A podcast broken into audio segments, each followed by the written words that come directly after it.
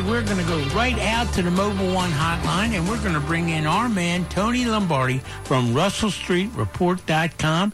And Tony is brought to you by none other than Rain-X wiper blades, where they outlast the competition, and you, there's none better. Rain-X Latitude wiper blades is on my car, John. What's on yours? Rain-X wiper blades? Yeah, there you go. How about you, Tony? Rain-X wiper blades. There you go, buddy. They outlast the com- the competition. Well, more Ravens need to put them on their cars. That's right. They're going to need them wherever they're going next year. Yeah. All right, Tony, give us your your sad synopsis. We didn't ask Miles what, what, what wiper blades are on Miles's car. Oh, I know what kind are on Miles, but we can't bring that up. I take the fifth. Yeah, that's right. We got to take the fifth. Maybe my that. next set will be a Rain X, a set of Rain X wiper blades. Yeah, there because they you did send me samples. No, all right. There you go. Wow, everyone Actually, just- the, the car I'm driving tonight does have Rain X wiper blades. Okay, outstanding. Well, Yes. we can't So- play we can't play football, but we can sure sell wiper blades. Yeah, it was it was a wipeout. Yeah, that's what that was. The you know the thing is that up until yesterday, the Ravens played hard, and uh, that's really a testament to John Harbaugh that they continue to play hard with nothing to play for, really, other than pride. And I'm sure there are jobs on the line for next year. Or some guys are auditioning on tape for jobs with other teams, and that's all well and good, and that's the way it should be. But yesterday, you started to get the feeling that in that second half, it was a little bit of laying down going on. I'm not saying the guys weren't hustling, but the body language suggested how much can you take of this, and and maybe they just need a little timeout. Maybe that second half is something that just they just had to work through, and they'll be back at it again against the Chiefs, and, and still out there hustling and doing what they've done up until now. But I mean, to, to look at those two teams, the second and third stringers were the Ravens, and the Seattle Seahawks. I think that what you saw there is just how far the Ravens need to go to get back into being a contender again. Would you say it was a varsity versus JV scenario yesterday? Yes, I would. But you know what's frightening about that, though, guys, is that when you look at this season in its totality, would you say or agree that more issues are defensive related than they are offensive? They certainly were yesterday. No, I would say overall, I think it's defensive related. That's what I'm saying. Yeah, I'm, Yeah. I'm sort of. No, I thought you kinda- were asking as our opinion. Yeah, I'm sort of divided. I, the interesting thing I thought about yesterday, well, defense got manhandled yesterday. I thought the offense executed yesterday. I think they don't have the weapons to like get the ball in the end zone. Okay, and and that speaks to my point, which is that you know people have criticized Trestman, but you can't make filet mignon out of a McDonald's hamburger meat. Right. You just don't, can't do it. So th- there's a lot of offensive injuries on defense. Other than Terrell Suggs, what significant injury have they had? No, there's none. Miles said that in Yeah, we were talking about Well, this yeah. actually before, and I, I I went through the defense, and I was like, if you go to safeties or you go to the secondary, we have Jimmy Smith, we have Lardarius Webb, we have Arrington, we have Lewis. You look at the linebackers, we have Dumervil. Uh, Are they too old? you know, They're not fast enough. yeah, I, I, they're built. We talked about this a couple weeks ago. Mm-hmm. They're built to beat a running Pittsburgh team, and like the, when the North was a slug it out division, and now the North has become a passing division, and, and Cincinnati throws over us, Pittsburgh throws over us, Cleveland could. But now suddenly teams are running right through the Ravens. yeah. Well, you, the you- Dolphins did it, and the Seahawks did it yesterday. if And- Rawls doesn't get hurt, he runs for 200 yards. Easy. Yeah, well, I don't know if he runs for that much, but he would have had a field day, and, and they they were just opening up gaping holes. and Rawls had and- 44 yards on six carries at- in in what halfway not Only even the first through drive. first- yeah, I mean he was unless they adjusted, he was going to have an enormous day yesterday. yeah, well, they they may have adjusted, but at the same time, when they adjusted, they had Russell Wilson going to attack downfield. So that's that's what's the value of having a balanced offensive attack is you can't key on any one thing. But the Ravens looked like they were saying, okay, we're not going to let Russell Wilson beat us. At least that was the initial intent, and they let those guys run. But as we saw, and we saw that in the in the Dolphins game too, that they were able to run successfully, and that's something people haven't been able to do. And really, when you look at the way the Ravens defended that yesterday, Daryl Smith, C.J. Mosley, and Kendrick Lewis, they overran so many plays and let. Yes, you know, Daryl Smith ro- has been virtually unheard of. He's he's almost disappeared. You know, maybe Father Time is catching up Yeah, to him, him. too. Yeah. Although it seems like a lot of. I mean, how, how many times did you hear Mosley? I mean, how many plays did Mosley really make yesterday? think one. Uh, Well, I mean, he had what? He had Yeah, six tackles. but but how many pl- like play? Like even the Ravens fumble, the fumble they recovered, they didn't even cause it. It was it yeah, was the the uh, kid, kid dropped the yeah, ball. it was a def- uh, like a lineman knocked it out of the running back's uh, offensive lineman knocked it out of running back running back's hand. It reminded me of Sanchez. what's his name from the yeah Sanchez Yeah. exactly. It was a butt fumble. Yeah, I mean, so when I look at it now, a couple of things that have happened today. Ex- give me your opinion on why we signed Ra- Ryan Mallett. I think it's an audition for 2016. There, there was a quarterback, a couple quarterbacks hurt this weekend, and maybe the Ravens thought that one of those teams might scoop up on Mallett. Not that he's the end all be all by any stretch of the imagination, but you know maybe they wanted to give him an audition. And you know all this, you know John Harbaugh's press conference today, he was saying, "Well, if Matt's 100 percent, we're going to go back to him." Why? Why would you do that? Yeah, that? I don't know Matt, why Matt would. Shaw's not coming back next year. Yeah, Clausen could. Ryan Mallett could. Why not let those guys split time for the balance of the way and see what happens? How about uh, Bryn Renner? Well, I think they've probably seen enough of him to know that he's not a real he's not a quarterback. Now, yesterday, I mean, Bryn Renner is one of these guys, just like you know, back in the day, Curtis Painter had a great Right. preseason, Yeah. and you know, when you go against third string guys and you've had Right. It, it time, depends on the level of competition you're going against. Yeah, it's it's like you know all those guys that perform well during the preseason. People project that as though that could happen against first string teams that are actually going out there at 100%. Well, we know that those veterans don't go 100% in preseason. They they go out there not to get hurt. It's, uh, uh, that's what it's all about, Tony. No. Don't get hurt. let me ask you your opinion on the Osemele experiment, starting him at left tackle. One, what was your opinion of how he played yesterday? And two, does this make sense going forward and into the offseason with him being a free agent? I think he played pretty decently. He wasn't great, but he, I think he played decently. And, and, Guys don't know what you're and looking at. given the fact that it was his first game there in a long time, uh, I give him an Yeah. A. I But, do you know, too. I I, thought he Really, played. an A? Yeah. What did you guys lose all of your football knowledge? Yeah, yeah, hey, the guy, the guy's John, a I, I, guard. just, I just said I gave a, a, a curve grade. It was a curve curved grade. Yeah. So I'm going be. On the- No, John and I were talking off the air, and John was saying how bad Osemele was yesterday. I didn't think he was Now, bad at all. I thought the Ravens got beat up the middle of the offensive line several times by I think Bennett, but I didn't think Osemele was all that bad yesterday. Bennett was killing Urschel and Yeah. Ryan Jensen, who looked like matadors. I think they all looked like matadors yesterday. I mean, Clausen got. We know he's tougher than you know than than some other quarterbacks. I think that we definitely proved yesterday. But I don't think Osemele did it very well yesterday. I think he struggled. Well, like I said, I, I think for a guy that hasn't played the position, Well, he's and, and, you're, playing- and you're right from that perspective. But based on Miles's question, which goes back, do you think that that's who you go in with as your left tackle next year? I don't think so. Well, I didn't get around to that part of the answer. Oh, okay. Nah. Now get around to it. well, I think that's why they're auditioning there. Let Even Tony the- give his answer. Oh yeah, go no, ahead. I don't think I don't think that's an audition. That's, I think that's by by necessity. Uh, uh you know, you got, you got a left tackle that you paid a lot of money for, and I don't think that they summarily dismiss him right away. They're going to say all the right things. Maybe they'll get some trade value out of Eugene Monroe, but I- I'm pretty sure he's probably played his last down as a Raven. But all the money that they're dishing out right now, I don't think Osemele's not going to be looking for a bargain basement price just because, or, or he's going to accept a bargain basement deal just because he's uh, shifting out to a new position. Hey, he's going to want to be paid more little- than Marshal Yanda. yeah. Yanda took a discount to stay in Baltimore. He could have gotten a lot more money had he gone out on the market, but that's not Osemele. And I heard months ago that Osemele really had his eyeballs set on on the uh, Seahawks.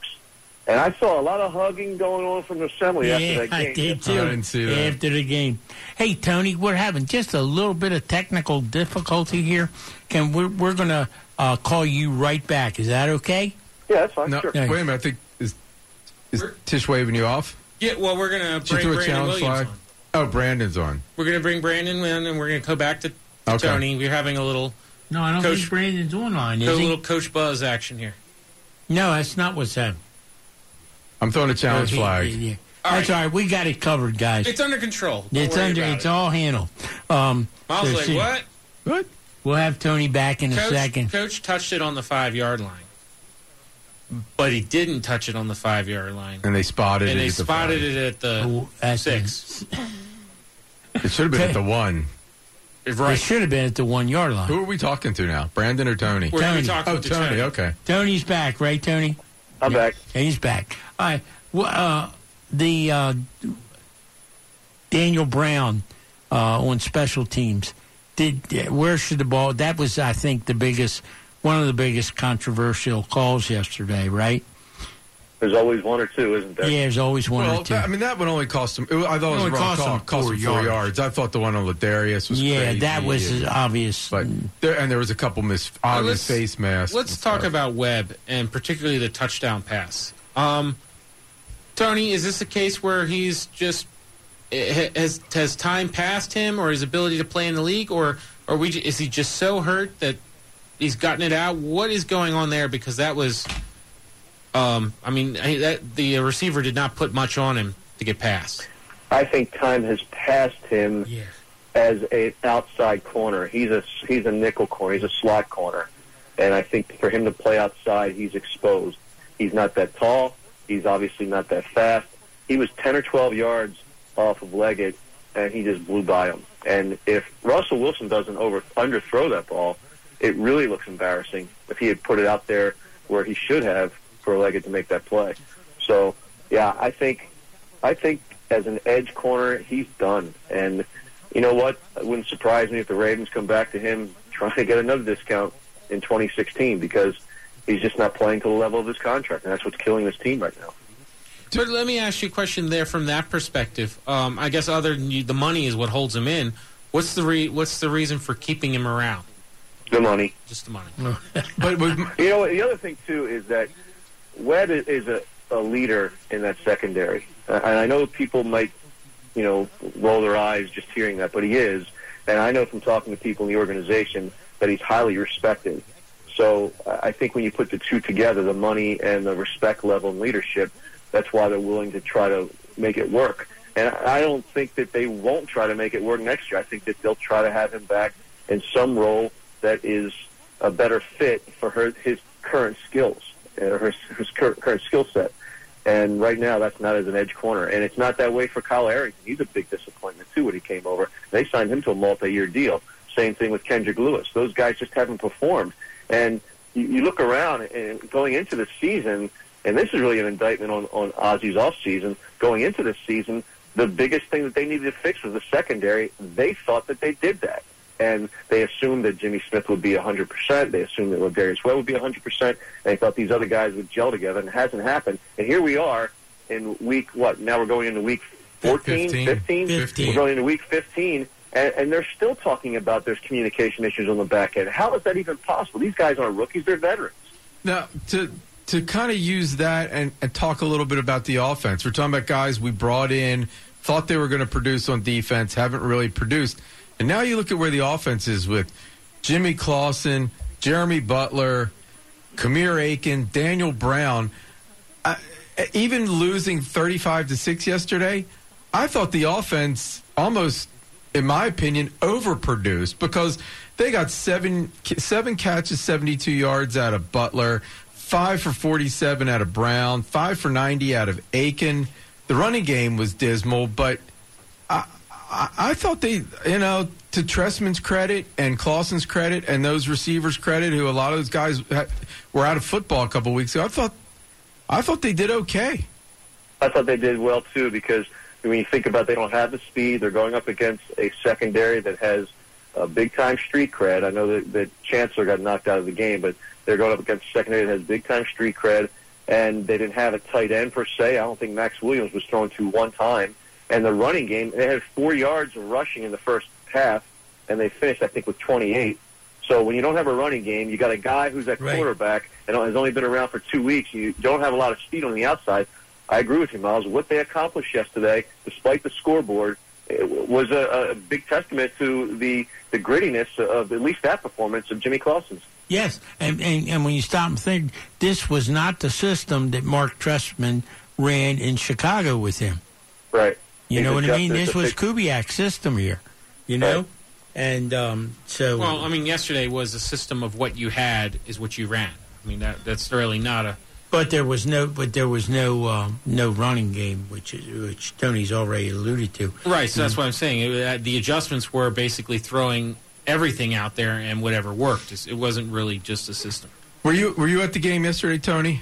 No, I was not. Uh, what did it look like on TV? Because being there and and experiencing probably one of the least um, fan friendly experiences that I've had at that stadium because it was taken over by the opposition, especially as the game got out of hand later. How did it appear on TV? Like we did it appear Well, they it they didn't over? show a lot of empty seats. I'm telling you, you had to look to see the empty Well, it wasn't the empty seats. It was that they were obvious Seahawk fans.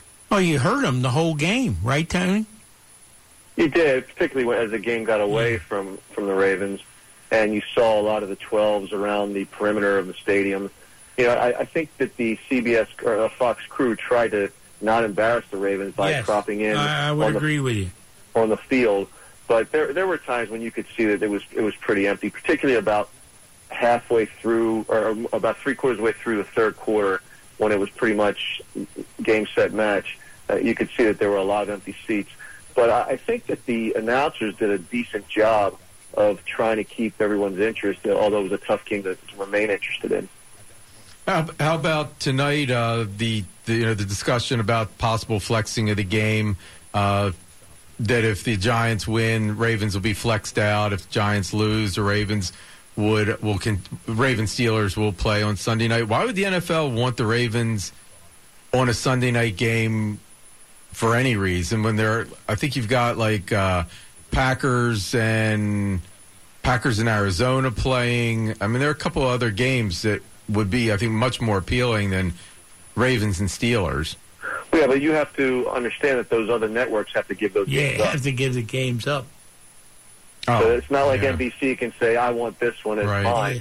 They, they there's a little bit of trade off there. So I guess of the rem- of the games that the networks weren't were willing to let go, they decided that the Giants and Vikings was the best one, particularly if the Giants win tonight, because that means they're still tied for first place, and the Vikings are fighting for a a playoff spot.